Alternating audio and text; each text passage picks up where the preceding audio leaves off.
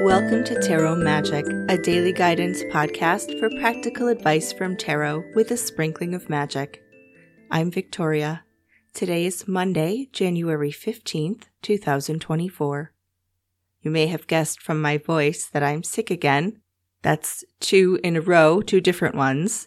At this point, you may have begun to wonder what the heck is wrong with me, why I keep getting sick. Well, I work in a school. That's what's wrong with me. So from now until probably spring, this is how it's going to go. So I'm doing my best, and I think I'm past the worst of it. So here I am.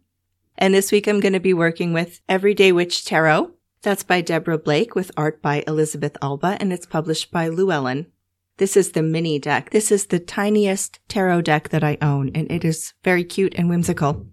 And for Moonday Oracle, I'm going to use Spellcasting Oracle Cards by Flavia Kate Peters and Barbara Meiklejohn-Free, with artwork by Lisbeth Cheever-Gessaman. That's published by Hay House. Okay, so I'm also going to pull a Witch's Rune. So we've got lots of tools coming at you today. So the card for today is the Five of Cups reversed. So for the description of the card here, there's a witch on the beach. She's right at the shoreline, and she's looking down at three cups that have spilled over. And behind her, there is a table. It looks to be full of, these cards are really tiny. It looks to be full of food, and the two cups remaining upright are on the table. There's also a basket behind her. It looks like, and the cat is on the table. It looks like she's still got a lot going on, but she's got her back turned to all of this abundance that's still on the table, and she's looking at these three cups that have fallen over. So the Five of Cups reverse usually indicates moving through a period of sorrow, emotional challenge, a difficult situation that you were all up in your emotions about. And sometimes these difficult things happen because we need to have something taken away. We need to lose something in order to appreciate what is truly valuable and what is most important, and be grateful for the things that we have. That is often what's indicated with the Five of Cups, and in this case, with it being reversed, it usually means that you are starting to look up from the fallen cups and look up again at what you have and what you need to be grateful for and the blessings that you have in your life. And that brings me to today's oracle card. The card that I pulled from the Spellcasting Oracle Cards deck is Blessings. So there we have a connection with being grateful for what you have in your life. And then the Witch's Rune is the moon.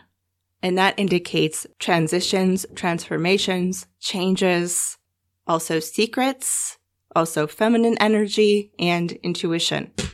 So you can see how all of these things are connected.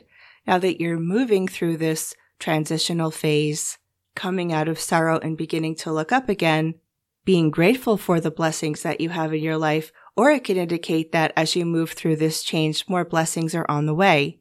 On a related note, the affirmation for the Five of Cups from Madame Pamita's Magical Tarot is, I open myself to a brighter future.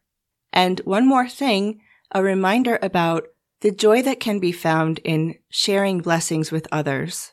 So it may be a good reminder of gratitude to give to someone who has less than you, or even if you have nothing physically to give, you still have a lot to give. You can do somebody a favor. You can do an act of kindness. You can just compliment somebody.